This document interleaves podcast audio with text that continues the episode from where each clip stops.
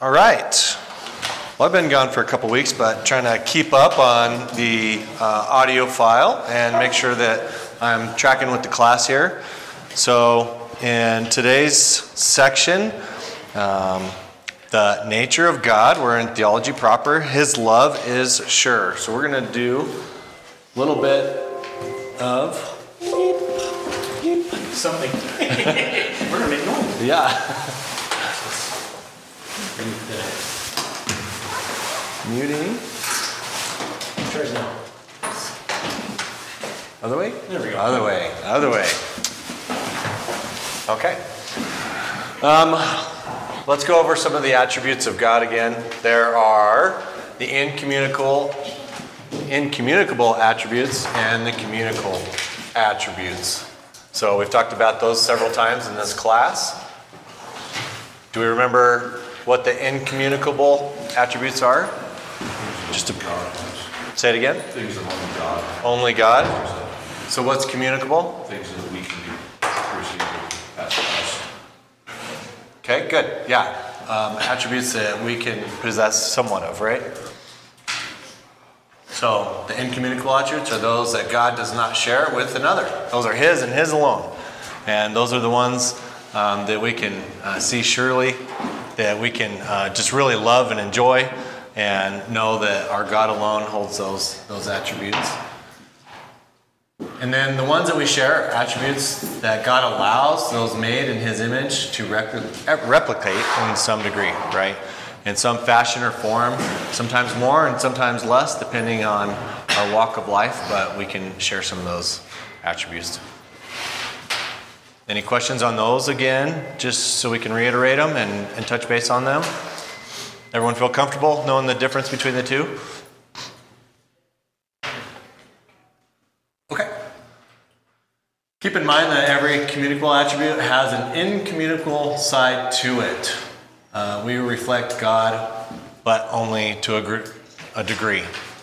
What's um, an example of only to a degree? Okay, love. How do we only replicate that to a degree?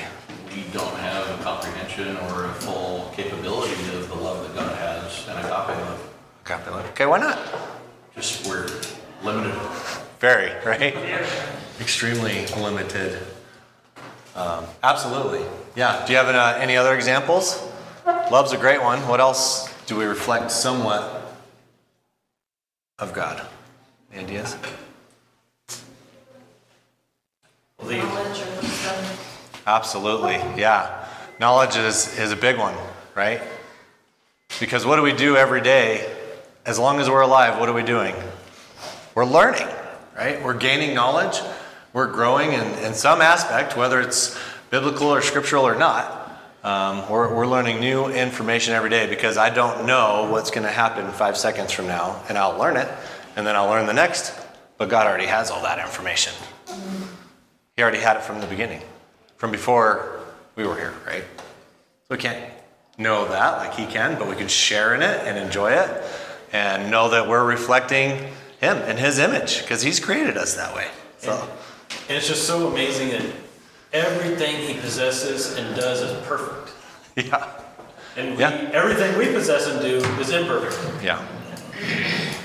And so it's just hard for us to even wrap our minds around that. Doesn't it show our great need of our God and our Creator, Yes. the one who designed us every second? I know we don't stop and think about it. I surely don't. Um, but when we study stuff like this and go over lessons like this, it, it helps to stop and and just remember how minute and finite we are and, and how much we need from our, our God. All right, so today we are talking about the exciting subject and topic of God's love. Um, it's, it's a big topic, it's a big subject that it's hard to wrap it all up. Um, and in these classes, again, we are we're just touching base on a lot of basic Christian theology, um, especially how we teach it here at our church.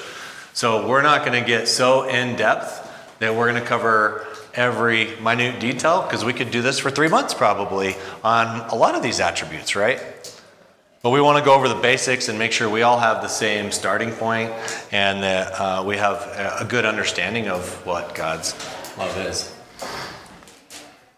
So, God's love is eternal, sacrificial, immeasurable, and totally good. Let's start there. So, what do you think of as saying God's love is eternal? What first comes to your mind right now before we go through all this in the class? What do you think of when we say God's love is eternal? April? Forever? Before and after. Endless? Before? It's not end, it's not begin. Okay. All at once. Okay, good. Those are good starting points. Sacrificial? What pops into your mind when we hear that? God's love is sacrificial. How is it sacrificial? Cross. Cross. Yeah, greatest example we'll ever have. And why, why is it immeasurable? What do you think of when we say immeasurable? Possible to know the depth and breadth of Yeah. that love. Yeah, that's the part where we don't get fully, right? We're, we're, we just have pieces of how to reflect God's love. And um, typically throughout a Christian's life, we'll gain more of that day by day and, and week and month by year, right? But um, his, his is full and complete and completely immeasurable. And totally good. And why is it totally good? Because God is good. Yeah, God is the definition of good. He is the standard, right? Well, excellent. Um, let's open our Bibles and let's look at some of these passages that we have up on the screen here. If somebody can get Deuteronomy 7. Do I have a volunteer for that? Mandy? Um, Jim, if you'll get 1 Corinthians 13. And then does someone uh, grab Ephesians 3 for us? Okay. If you should. Already quoting it. Already quoting. Okay, let's all turn and look at Deuteronomy 7, where we can just read along real quick. Do you guys have pages five and six, Mandy and Dex? You guys got five and six? Uh, yes, sir, thank you. That's you. Yes. Yes, Oh, Thanks. oh, Yep, we have extras. where'd you come from? Okay, let's start. Deuteronomy chapter 7, verses 7 and 8. What does this say? It was not because you were more in number than any other people that the Lord set his love on you and chose you. For you were the fewest of all peoples, but it's because the Lord loves you and is keeping the oath that he swore to your fathers, that the Lord has brought you out with a mighty hand and redeemed you from the house of slavery, from the hand of Pharaoh, the king of Egypt. Okay, good. So, what is God saying about his love here in Deuteronomy 7 to his people? He didn't set his love on them because of what? Their status, And, when, and what is he saying about their status? they're small, They're small, insignificant. insignificant, Really, a people to be proud of? No? no? Okay, so God is, it's looking like He's having pity on these people, right? They're possibly the weakest people in the nation, in the area, in the territory, in the world, possibly. Uh, but God chooses to love those who are unlovely, right? We're seeing that as He's telling this to them as he's expressing his heart for his people. Um, God's love's coming out for those that are that are weak, that are insignificant, that don't have um, basically a fighting chance. So we're we're seeing an example of um, part of God's love here in Deuteronomy. What about in 1 Corinthians 13? You want to flip back to that and we'll follow along as Jim reads that for us? Love suffers long and is kind. Love does not envy. Love does not parade itself, is not puffed up, does not behave rudely, does not seek its own, is not provoked, thinks no evil, does not rejoice in iniquity, but rejoices in the truth, bears all things, believes all things, hopes all things, endures all things. Love never fails. But whether there are prophecies, they will fail. Whether there are tongues, they will cease. Whether there is knowledge, it will vanish away. Okay. Wow, we're seeing a lot here in this passage. So God's expressing what love is. And there's all kinds of stuff in this passage. What sticks out to you as we read through this? I know several of you have, have read this multiple times, and obviously we went over it in the sermon series too, but what really sticks out to you in this passage of God's love? Patience. Patience. Very, very first one right there. Love is patient. Praise God for that, right? I would say selflessness. Selflessness. Absolutely. Unconditional. That's pretty important. Based on our nature as humans, we, we've already seen the example of uh, how good we are at holding up conditional agreements, right? Very humble. There's no, no room to be pride, prideful in there. Patient, kind, not jealous, not arrogant. It's all uh, acts of humility. Acts of humility, yeah. And as we're looking at this list and we see what, what God says love is, and we know that He is the fullness of love, um, it- it's typically pretty easy to compare ourselves to this list and say, oh, yeah, I got that one, I got that one. And then it gets to a point where you're like, eh, you know, maybe I could work on that piece a little bit, right? Again, where we fall short uh, God will never fall short and has never fallen short in his love. Uh, the fullness of God can be encompassed perfectly, but we cannot. Right? This is this is a love that God holds all these attributes in. Yeah, we we send, uh, tend to struggle and, and suffer through some of these where we don't hold that uprightly, perfectly, even as Christians in our daily lives. Okay, well, let's look at Ephesians 3. Slip over to that. And if you'll start in actually verse 14 and read through 19, let's take a look at that together.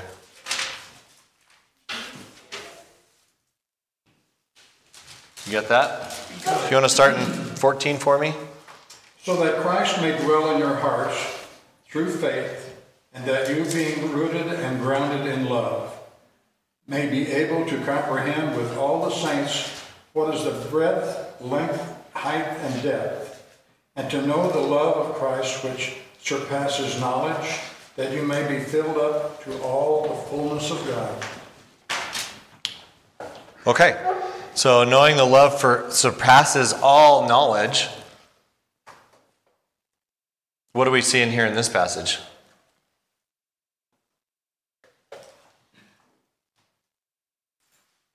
Christ may dwell in your hearts through faith, and that you, being rooted and grounded in love, may able, be able to comprehend with all the saints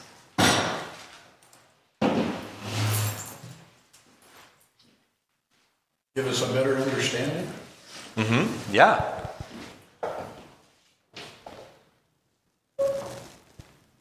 Yeah, better understanding of who God is and what his love looks like.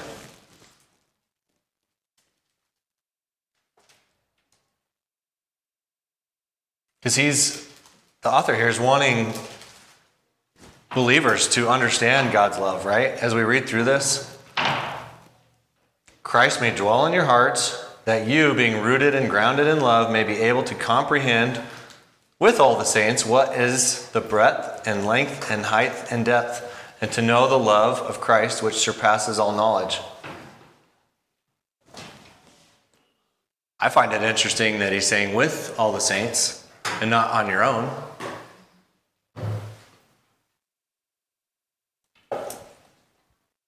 What do you think about that when you think the writer expresses that in there?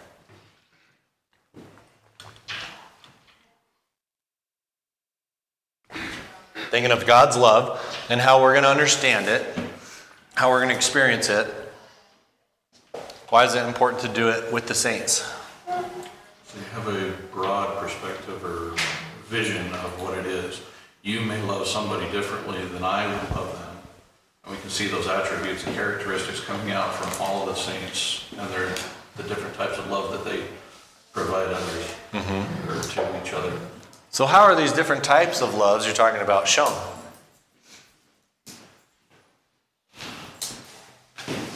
Well, like earlier on, in the First Corinthians passage, mm-hmm. where somebody may do it in just one aspect of that versus the others. Okay. One may, may have, you know, total compassion. One may have giving nature. Mm-hmm. Just all the different ways you can express love. Right. Right. So, do you hear what James is, is saying over here? To, to learn what God's love is like, we, we do need the saints, which is the body of Christ, right? Because one's going to show God's love in a way of compassion. Uh, another could be showing God's love in a way of giving. Another could be showing God's love in a way of, of friendship, encouragement, admonishment, coming alongside you to help in, in the struggle you're having or to shovel your driveway, right? When it snows and, and you're not physically able to do that. So it's important to come along the, the church and do this with them because you can't understand God's fullness and His love as much if you're trying to do it by yourself. Think of the folks that you've talked about or talked to that say, you know, me and God have our own relationship and we do church at home and, you know, I do it in the mountains or I do it fishing or my family just does it by themselves. And it seems like there's more and more people that I've talked to in my life that will express that, that they're anti religion, right? They don't want to go to an organization to worship God as a body. They think that they're okay in their own relationship at home with them. But if that person is a believer and they're trying to learn and understand God's love, but they're not able to serve in any way, or they're not able to be served in any way, they're never going to be able to understand it as well as, as a local body coming together and doing this, right? Coming together, learning together, studying together, eating meals together, going to each other's houses, meeting up in the middle of the week for Bible studies, all that stuff that uh, God allows us to do and, and we're encouraged to do. That's, that's how we experience God's love more and more and more, and we continue to learn more about it every day. Not only do we need that, but if we experience God's love, we should have that love mm-hmm. for the other saints. Yeah, I mean, there shouldn't be a desire to separate ourselves. We, there should be a desire to join with the mm-hmm. other saints yeah, and love them, minister to one another. I mean, that's, that's what God's love is all about. right. And, and God's love ex- is expressed in giving and doing for those that He loves, right? And so, if, if we're going to be reflecting that, we would be doing that too instead of getting in our own little corner and, and blocking everyone else out, right? So, yeah, the more we are able to do that, the more we're, we're seeing what God's love is like by serving others. Yesterday, I was talking to an agnostic friend of mine. he sent me a video and wanted to know my thoughts. There's a YouTube video from an atheist that was put out. that was talking about how it's it's pointless to talk to Christians about their belief system and have debates about logic because, from his perspective, uh, you know, our our faith is ingrained in us through religious behavior, like going to church and being in community and finding identity in a community. Therefore, talking about logic is never really going to crack the Christian.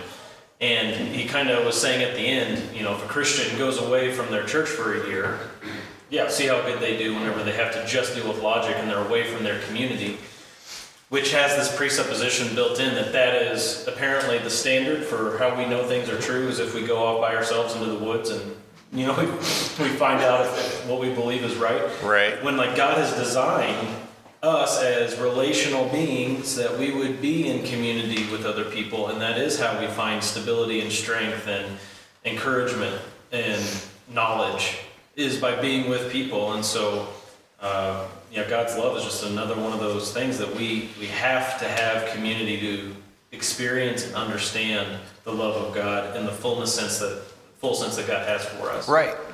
That we're able to experience while, while here on earth. And, and God's, God's love for us is, is great. It's grand. He really does rejoice in us. And he, rejoice, he rejoices passionately about every soul that is saved. And I know I can speak for a lot of you here because I've had conversations with you. You're here because you're looking for the, the fellowship of other believers because um, your relationship with Christ has grown, it has developed. Um, several of you, it's, it was established outside of here, right? Before you started coming. That's how that happened, and that's how that played out. And you are drawn to a people of God because you're starting to receive God's love personally through His Word and through the Holy Spirit, but you desire more. I desired more, right? I wanted to come. I wanted to be a part of a body that um, could could help me learn and grow and um, understand God better. And I know there's several of, of you in here doing that same exact thing that you're excited to be with the people of God uh, because you have that desire, because you have that passion, because God's heart is reflecting out of you in that way. Yes, Steve, what you got? In Job 5 7, it says, uh, Happy is the man whom God correcteth, therefore despise not the chastising of the Almighty. So it's like, wow, that's that's good to know. Yep. Uh, at least I'm in I'm in the area where He wants to chastise me. Uh-huh. I mean, what if He didn't want to chastise me? You know, I actually could really be hurting. So The one whom the Lord loves, he disciplines, right? what's that? The one the Lord loves, he disciplines. That's right. Yeah. Right. Absolutely. And this, this level of, of love, uh, James mentioned at the beginning, um, agape love. I think a lot of us have heard that term, agape, um, and it's a, a term that has been applied to God's love for uh, his people, um, for himself, for his son, and the relationship he has. And it's a different kind of love than um, other, other types of love mentioned in the Bible. There's brotherly love, there's um, uh, the love of, uh, you know, the physical attraction to, to other people. There's um, different types of love, but agape love is has been um, historically the word that's that's been used to express God's love, to encompass its fullness and, and totalness and what kind of love God has, the kind of love that we're trying to understand and, and learn and grow from, which that type of love is the one that's immeasurable, right? And it's uncomprehensible to its fullness. But as we continue to grow in uh, our relationship with Christ, we should be growing in our relationship with the body together. That growth happens at the same time, and that's how we continue to experience God's love in a, a deeper and, and more fuller way. There should always be a desire in you to want to know more and understand better what God's love is for uh, yourself and for His church and for His people. And again, that's another reason I I think a lot of us are here together is we have a desire to know more of God, to know more of what His um, heart is for us.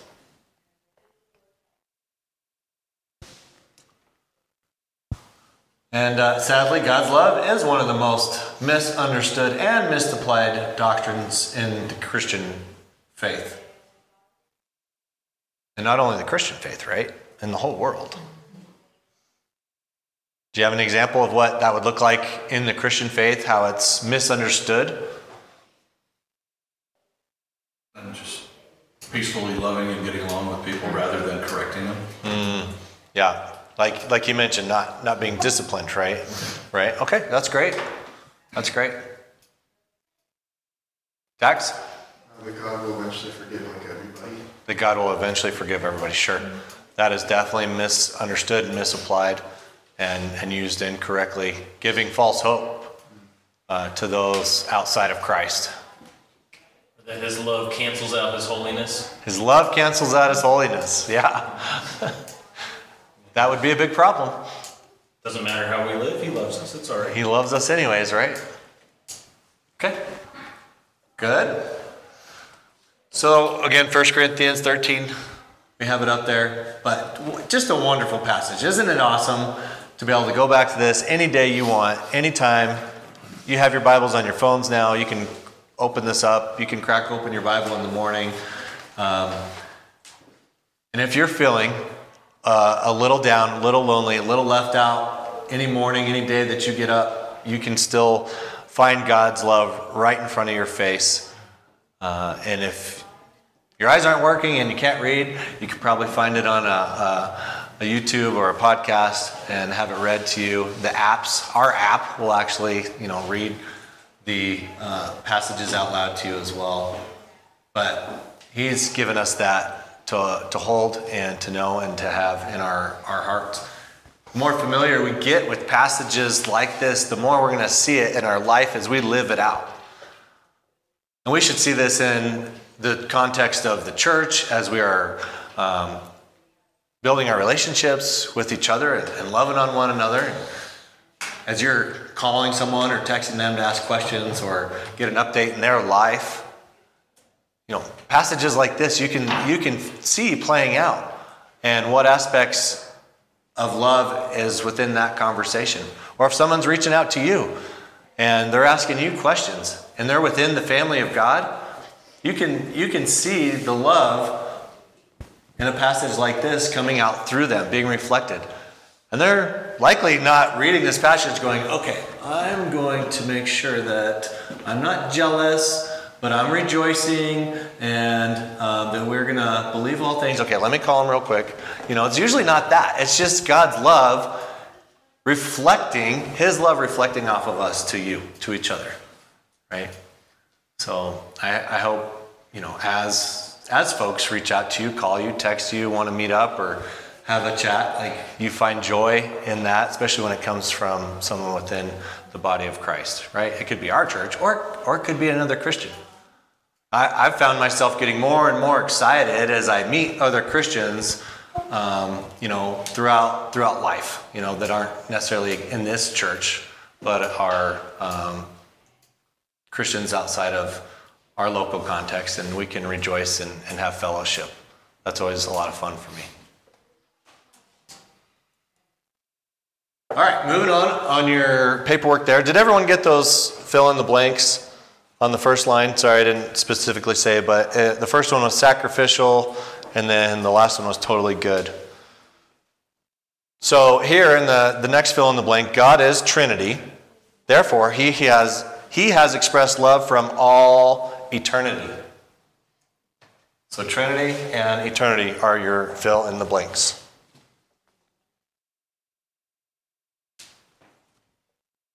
Any questions? what does that mean? God is Trinity. Therefore, he has expressed love from all eternity. A person can't express love if he's all alone.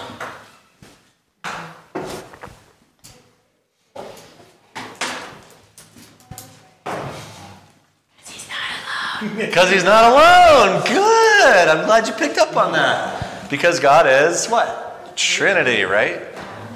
There's Three persons in the Godhead. So therefore, he has ex- expressed love from all eternity. That's that's an amazing thought. That's one of those ones where we're trying to wrap our mind around that. And it's like, okay, I can read this and I can agree to it. And I can say yes and amen. And I can move on. um, you know, trying to trying to understand that is beyond our capacity at this point. Um, but it is truth, right? We cannot think of God's love in the same way that we think of man's love. Our friends and families have failed us in their love, but God will never, never will fail us in his love. The love of God is categorically different from all other loves you have ever known, and in the best way possible. And praise God for that. So as we're human and as we grow and, and live our lives and we're pre pre before we're in Christ, you know, we experience, we experience love from um, lots of people throughout the earth. Typically, usually, hopefully, our parents. Um, not always, but typically, from family, from friends, from neighbors,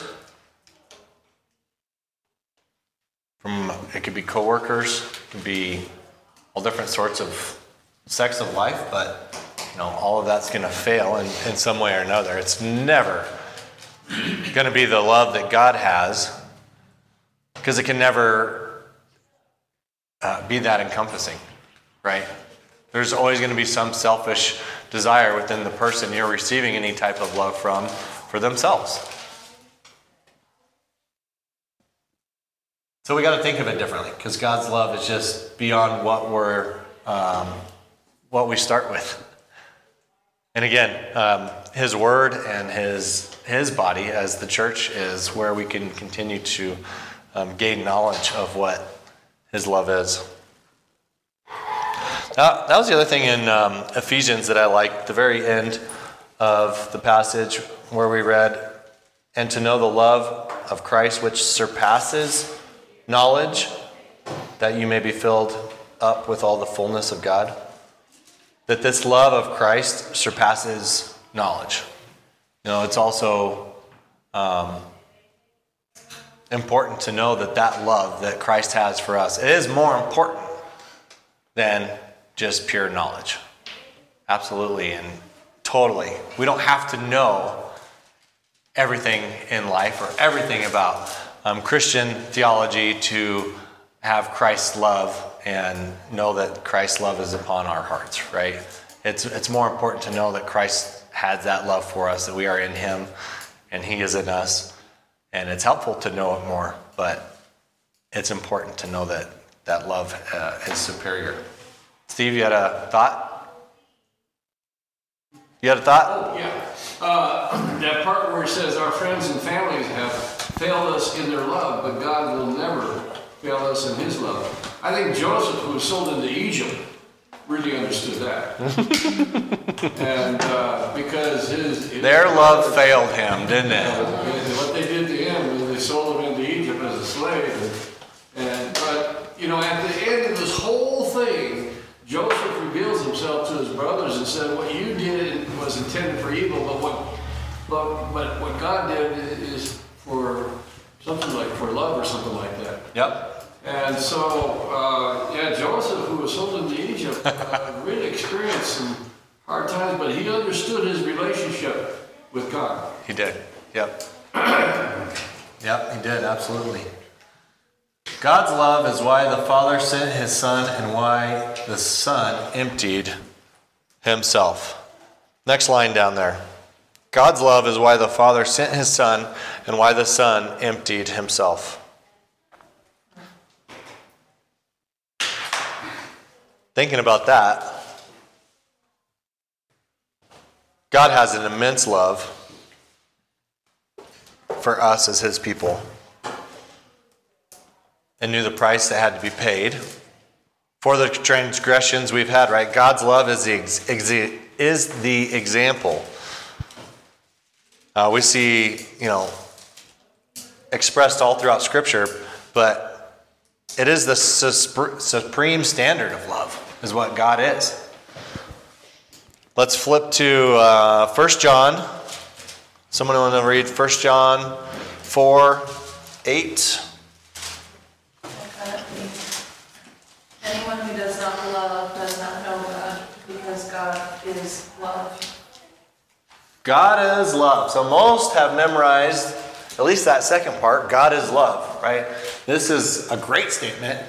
It indicates that God's self giving is germane to his very nature.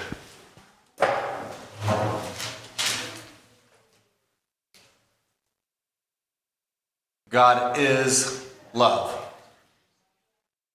He is the greatest standard of love that we could ever know or have known. Showing that this is just part, it is his nature. In his nature, it is love.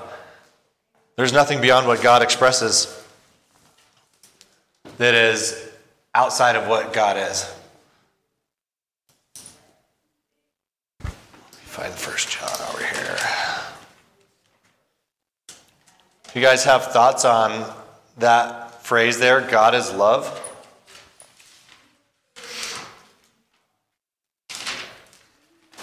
What do you think when someone says that?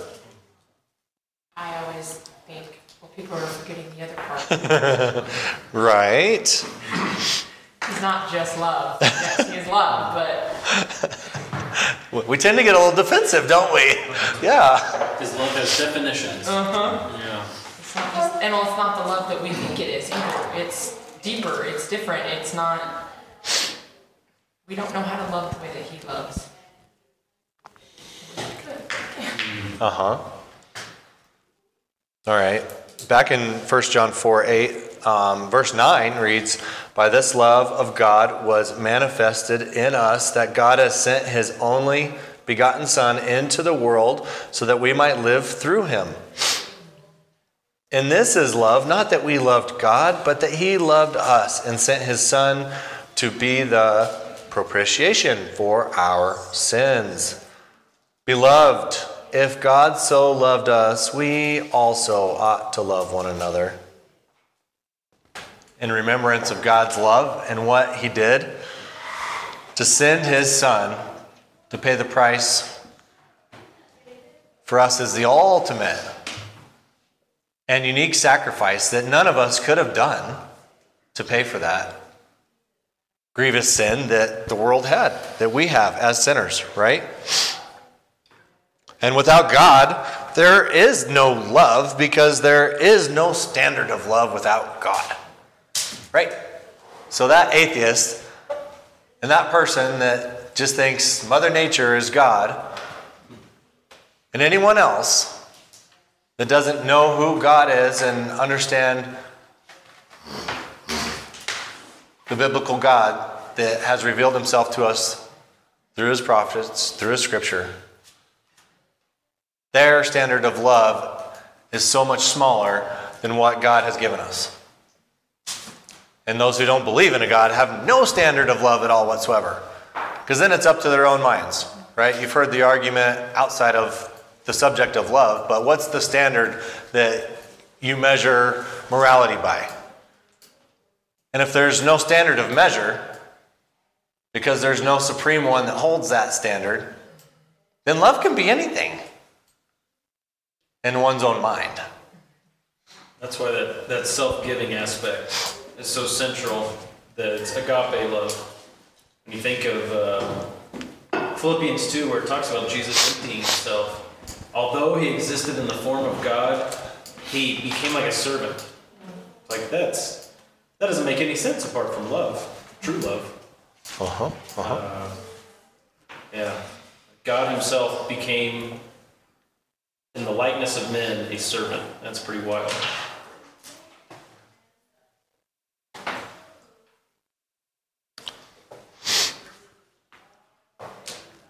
So God could not give a greater gift than God,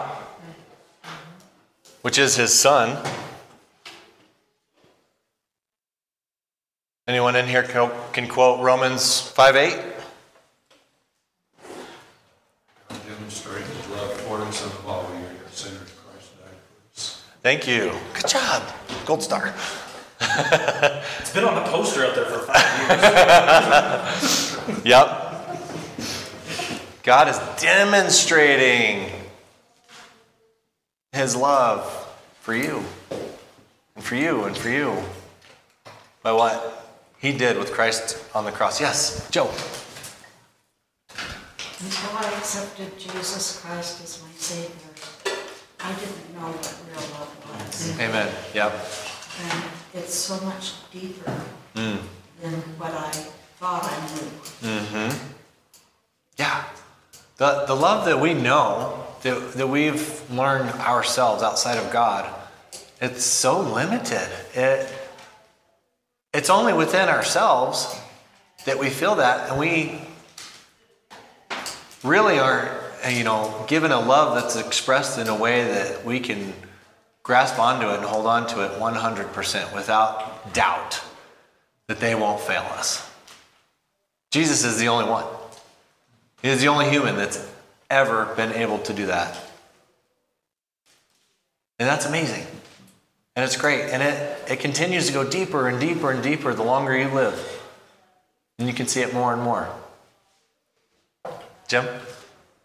James? When you say God is love, you know, I, I think God is the source of all love. Hmm. And the atheist, even though he won't, he doesn't know it or won't admit it, even the worldly type of love that he has came from God. Mm-hmm. It's a limited, or whatever you want to call it, a small measure or whatever.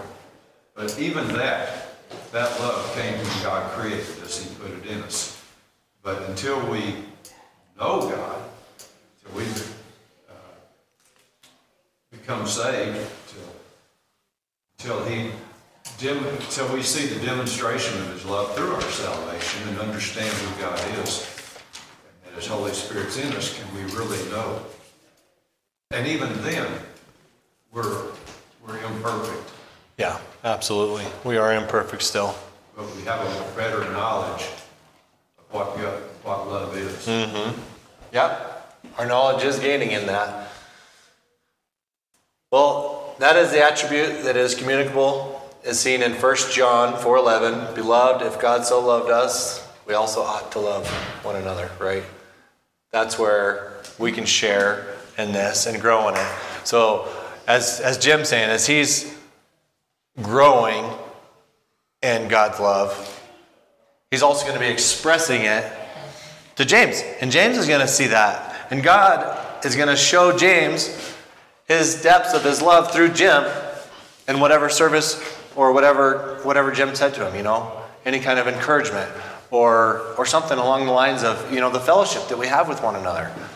And then James is going to take it over to Joe, you know, and encourage Joe in some way or say, "Hey, your tire looks a little low. Can I fill that up for you?" Boom, right? You know, that's God's love expressing himself throughout uh, the body of Christ. And God didn't love us because we were valuable. We are valuable because God loved us. Right. That's Martin Luther said that, and great quote there. All right. Any other thoughts on love? Yes. out there. So it just strikes me, the world, you know, we were talking about agape and the humbling himself or humble nature. The world without God is selfish. Our love, if you don't have a God's perspective or that as your boundary or your guideline to it, our love is out of selfishness. We want mm-hmm. self-gratification. We want to be proud. We want to be boasted and mm-hmm. praised for our love in a way. Well, sure. It's it's the God's agape love that we assume that is actually the selflessness, mm-hmm. the dying to self to to do it for others, to Right. to give in that in that humble way. And I see that expressed through parenthood with our children. You know, our love for our children, most of us have lots of love for our children. Most days. Most days, yeah. But you know what?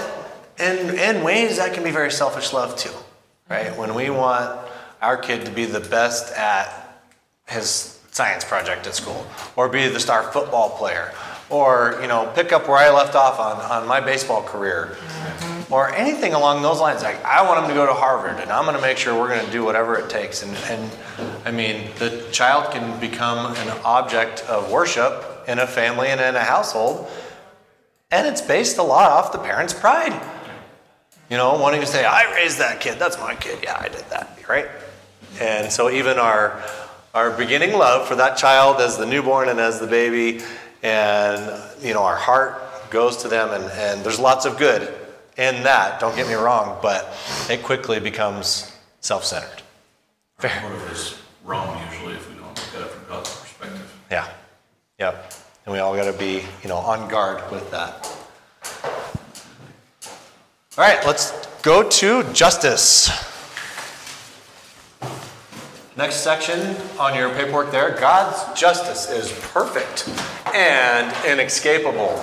He sets forth perfect laws and executes perfect justice. Oops. So you got your blanks there. God's justice is perfect and inescapable. He is consistent and comprehensive. Sorry, that's on the next part there. He is consistent and comprehensive. His justice is exercised sovereignly. So let's think about this for a second. God's justice is perfect. Necessarily, he treats people according to what they deserve. In all perfection of his justice, man will get what they deserve. It is also inescapable. Everyone will be judged. There's not one that will escape the judgment out of something that they do. Everyone will be judged. God is consistent, He is not partial, and He is comprehensive, right? All humanity.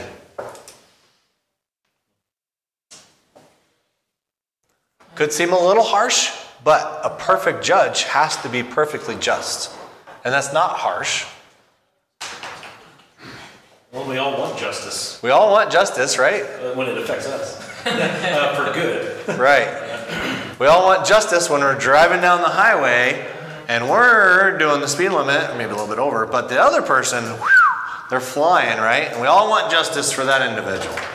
But when we leave the house and we're 10 minutes late and we promised someone we were going to be there and we just need to go a little bit faster, we don't want justice, right? We just want to be able to scoot through and not have that apply to us. But if someone pulls in front of us and you know waves friendly, friendly at us, then we would like justice for that person, right? So justice is a thing where um, we want it when bad things happen to the world or to us, and we would like justice on everyone else. We would like mercy or grace on ourselves. And thankful that God is not like us in that aspect, right? Can't we be grateful that God will have perfect justice? in his judgment. It is inescapable and it will be consistent. Completely consistent. It'll cover everything, it's comprehensive. Um, that being said, everyone knows that Christ paid for our sins within the church. And that's his love that applies the grace and the mercy, which will be the next part on your, your paperwork that we'll go over. But that justice that you deserve, that Christians deserve before they're Christians, that was applied to Christ, right? All that punishment for everything that we did, every sin that we've had in our life, that justice was not taken away and not applied to anything or anyone. Christ took that on our behalf. So that's where that justice comes in for the church. Let's flip to, oops, Deuteronomy 32, 4. Do I got a volunteer for that? I got it. Jeremy, what about Joshua 20, verses 1 through 6? Okay, got it over there. And then Jen, if you'll do Micah 6, 8. And then Matthew 23, 23. Anyone got that? Correct. Dex. Okay. Deuteronomy 32, 4. What does that say? The rock, his work is perfect, for all his ways are just. A God of faithfulness and without injustice. Righteous and upright is he. Okay, so great. We're seeing Moses speaking of God's perfect justice here in Deuteronomy. Uh, God has perfect justice because he is perfectly righteous. God is the moral standard of righteousness. And Moses is expressing that here in this wonderful passage that we get to see God's justice come out. Okay, um, did you grab Joshua 20 for us? Ready to go? Which one did you, You can read it. I can read it? or- Yeah. She'll read the next one. I don't want to make it into wife. Okay. Then the Lord spoke to Joshua, saying, Speak to the sons of Israel, saying, Designate the cities of refuge, of which I spoke to you through Moses, that the manslayer who kills any person unintentionally without premeditation may flee there, and they shall become your refuge from the avenger of blood. He shall flee to one of these cities and shall stand at the entrance of the gate of the city and state his case in the hearing of the elders of that city. And they shall take him into the city to them and give him a place so that he may dwell among them.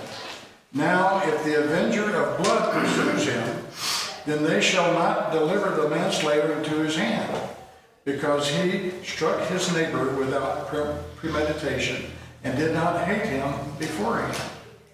He shall dwell in that city until he stands before the congregation for judgment, until the death of the one who is high priest in those days.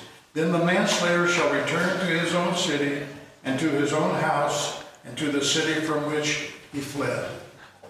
Now, isn't that interesting as we're talking about God's justice? Why would we bring that up in this, this section of our theology class?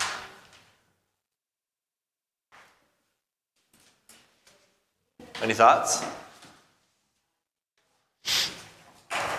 God's protecting those from unjust revenge, and He gives refuge to those who are in need. So God is protecting his people from being unjustly judged in this aspect. You know, there was an accidental death, not meant to happen, but this person needed to run from probably the family member that would seek revenge and take his own life. Rex? That's exactly what I was gonna say. We know full well. Uh-huh. Somebody's gonna go out after revenge Yeah. on this individual. Yes. And, uh, without somebody there to watch over that situation, he's going to probably end up killing that person. Right. But, yeah, gotta set that all up. We got a city of refuge for them to go into where they're protected, Yep. you know, and then tell one will file if there is one, or takes place. Right. It's good. God set this up and he told the leaders how to act and what to do. It's amazing. All right, let's look at Micah 6 8. He has told you, O man, what is good, and what does the Lord require of you but to do justice, and to love kindness, and to walk humbly with your God. We reflect God's righteousness and justice, right? We're reflecting that. And we can't do it perfectly, but the better we know God and understand Him, the better we can do that too. It's a part of our commission as people made in God's image. Mm-hmm. You know, we have the Great Commission as Christians, but generally speaking, our one of our commissions is to do justice, Do justice. Yeah, and that touches every area of our lives. that's hard. Yep. Okay, Matthew 23 23, Dax. Woe to you, scribes and Pharisees, hypocrites, for you tithe mint and dill and honey, and have neglected the weightier provisions of the law, justice and mercy and faithfulness. These are the things you should have done without neglecting the others. The weightier aspects of the law, which are what again? Say, say that again. Justice and Mercy, mercy and faithfulness, faithfulness. So they're doing these uh, religious deeds, right? They're they're giving of their produce, and they're not being just, and they're not being faithful, and they're not showing mercy. And God expects that. He does expect that. Isn't that amazing? Okay. Let's see what else we got here. Yep, there's Matthew 23 23. And he's saying, Jesus is saying, Woe to the scribes and the Pharisees, because they are hypocrites. Because in their doing this, and they're doing the stuff that's for show, and they're not doing the stuff that's loving, they're hypocrites in doing that. We need to be careful of that too. We need to be in caution of doing that. It's probably easiest within our households, right? With our wives and our children. making sure we pray with them and making sure, you know, we, we do things right, but um, not always seeking mercy or our faithfulness or even justice. It's real easy to overreact to the children or even to our spouses in times of frustration, right? But we can reflect God's justice in doing that rightly. God's justice means this all of the wrong things in this world will one day be set straight. All accounts will be reconciled. And we can say hallelujah to that and amen.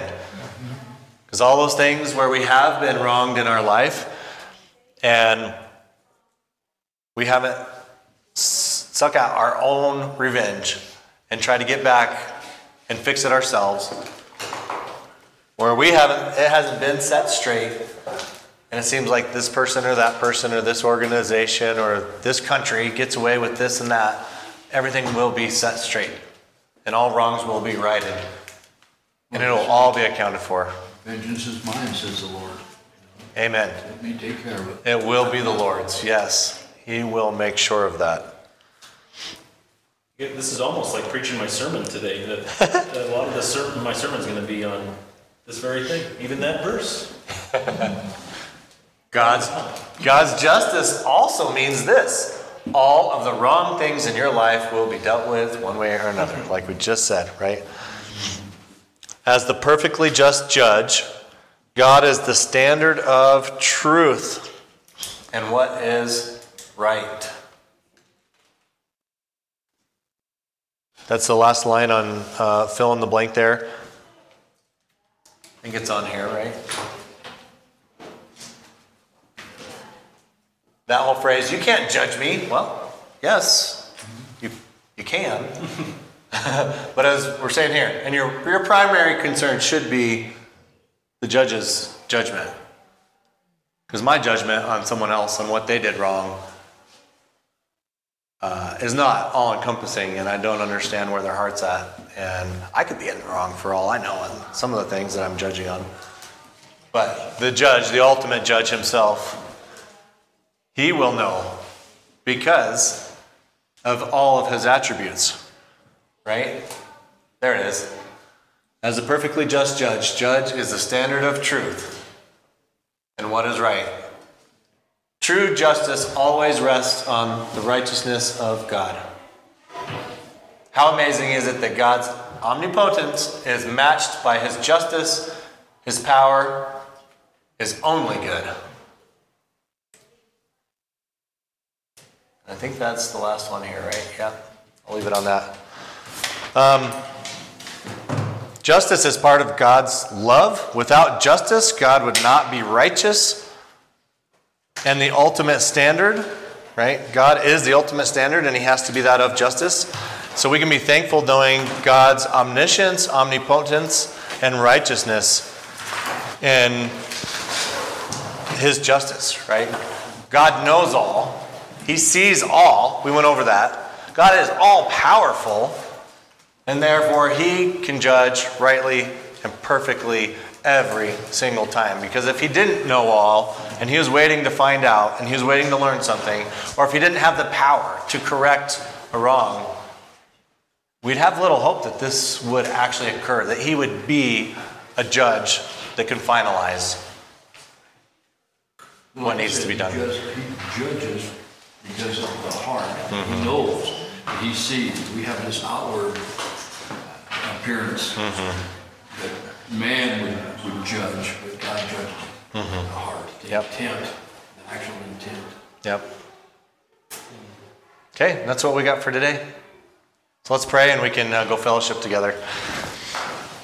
Father, thank you for um, expressing your love in your word, that we can gain from that every day of our lives. And not only from your word, we can gain from your body, from the relationship we have with those who are in Christ.